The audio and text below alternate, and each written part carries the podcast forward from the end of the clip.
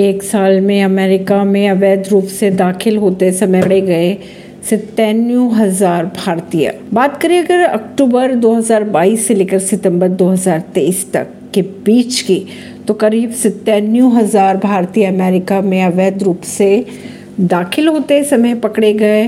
छियानवे हज़ार नौ सौ सत्रह भारतीयों में से तीस हज़ार दस को कैनेडियन सीमा पर, जबकि इकतालीस हज़ार सात सौ सत्तर को मैक्सिकन सीमा पर अवैध तरीके से अमेरिका में प्रवेश करने की कोशिश करते हुए पकड़े गया। बाकियों को अमेरिका मेन लैंड में दाखिल होने के बाद पकड़ा गया। परवीन सिंह नई दिल्ली से।